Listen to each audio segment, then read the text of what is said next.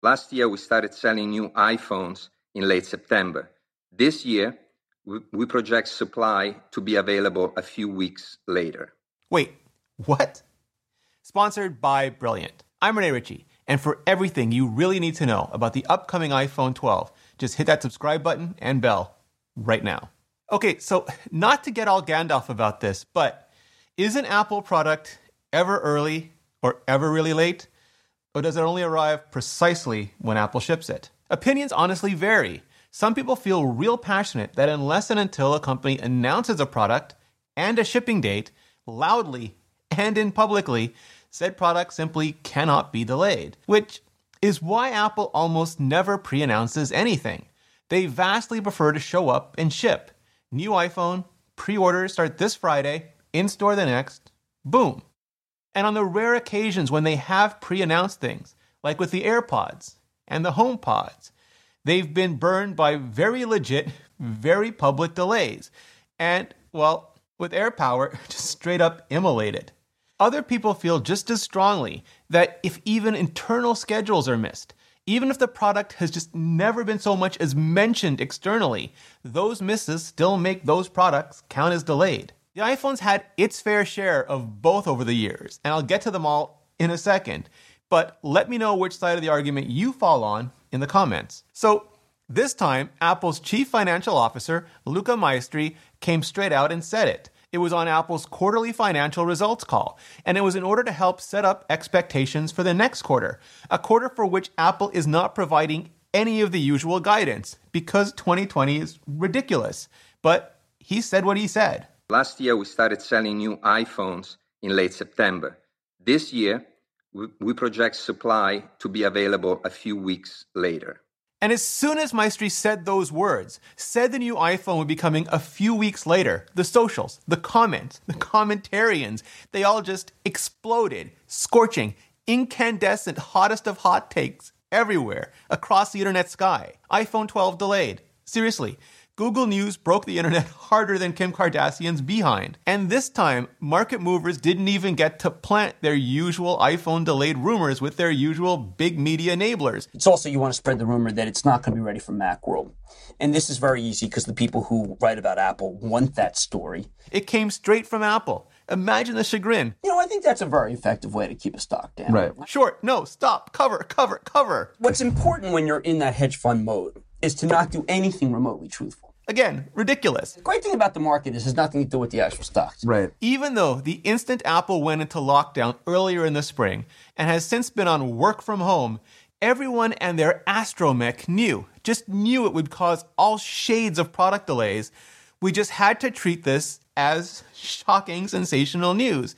And I told you so contortionistically at exactly the same time. Bonus points, though, to the people who immediately asked what it meant for Apple Watch and iOS 14, two things Apple didn't feel the need to address at the same time. Well, more on that in a minute. Now, as some of you well know, the iPhone hasn't always been announced in September, and even when it has, it hasn't always shipped in September.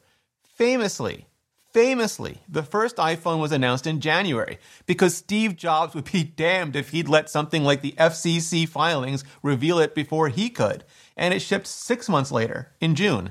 The next few iPhones, from the iPhone 3G to the iPhone 4, were announced during Apple's annual developer conference, WWDC, in June, and shipped shortly thereafter, except for the white iPhone 4, which had issues with the color process messing with the sensors and ended up shipping almost six months later.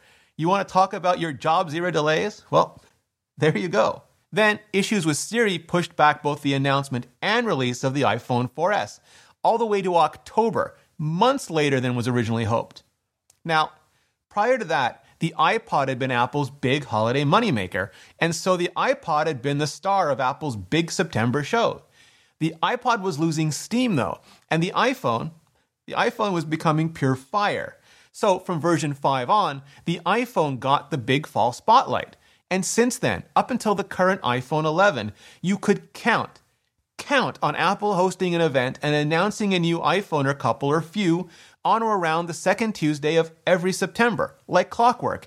It was pretty much the safest bet in tech, announce being the key word there, because shipping just still varied. In 2017, the iPhone 10 was announced on September 12th, but only shipped on November 3rd. In 2018, the iPhone 10R was also announced on September 12th, but only shipped on October 28th. So, all this to say, an iPhone shipping later than September isn't entirely without precedent. It's not even unusual. But Apple telling us up front, even by way of investors, and all the iPhones, and maybe the Apple Watch and iOS as well?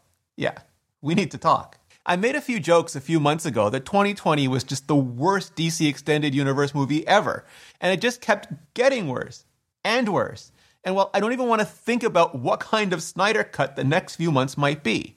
So, back in the spring, Apple's product teams and manufacturing teams just couldn't even get together to test and finalize everything, you know, the way they usually do. And now, Apple's comms and event teams, they can't just hold a big September shindig the way they usually do.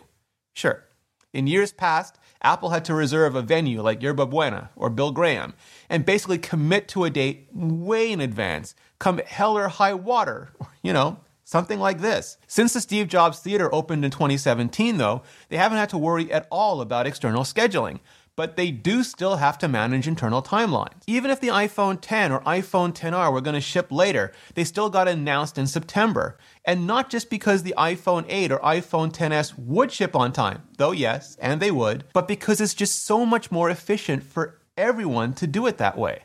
All the media, all the analysts from around the world, all at the same time, in the same place, along with all of Apple's comms teams, executives, everyone so, for everything from the hands on to setting up for reviews to broadcast and cable TV to doing interviews to handling questions, it's just way, way easier and more convenient to do all of it all at once for everyone. This year, though, that's just impossible. I'll give you my guesstimated schedule in a sec, but just to set the stage, literally, for the last few years, Apple's held an in person event at the Steve Jobs Theater on or around the second Tuesday in September. Hands on happened right after the event. All the first impressions articles, podcasts, videos all went live as fast as possible. Pre orders happened that Friday, and the first round of reviews hit the following Tuesday, or thereabouts. The new version of iOS went live on Wednesday or Thursday. Then, pre orders and in store all arrived that Friday. It's been a 10 day cycle from the new iPhone announcement to the new iPhone in the hands of pretty much everyone who wants it, pretty much every year.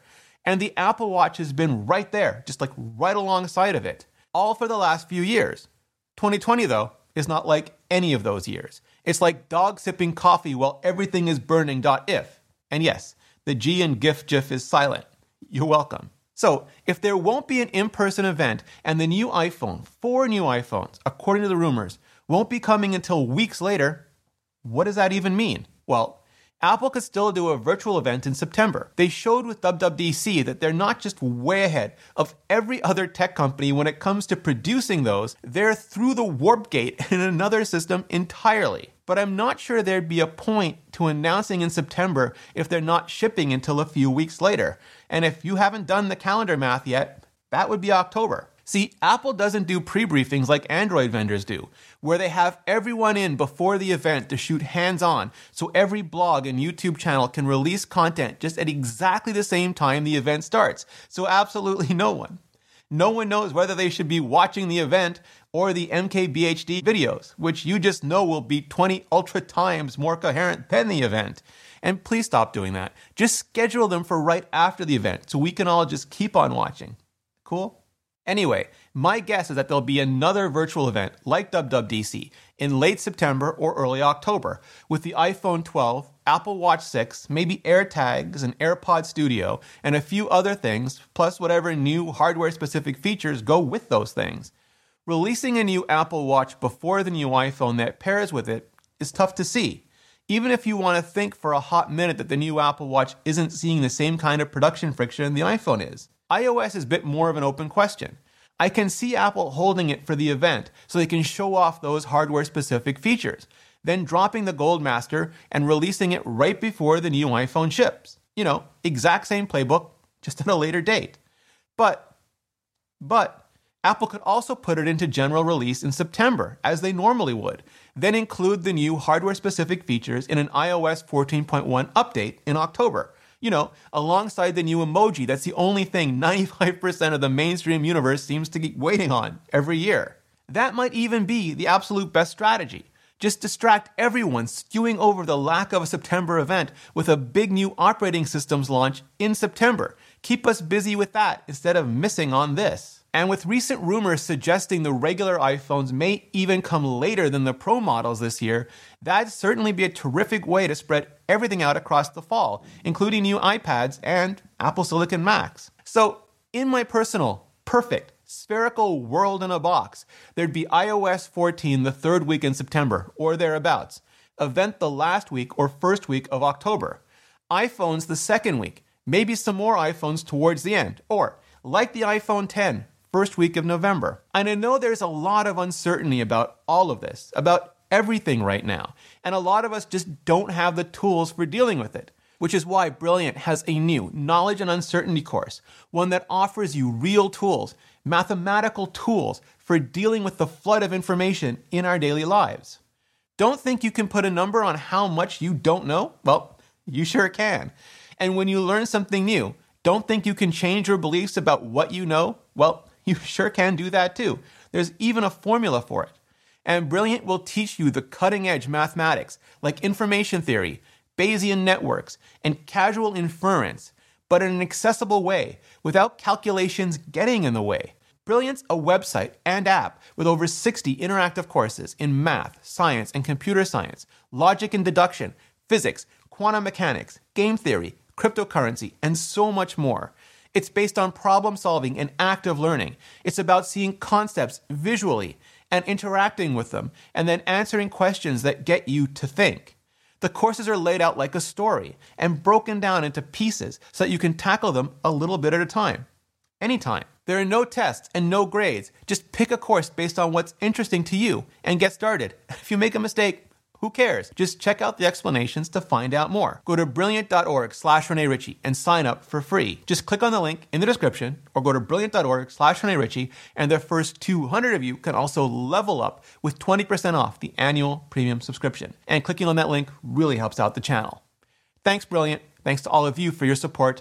Check out the iPhone 12 playlist for more and see you next video.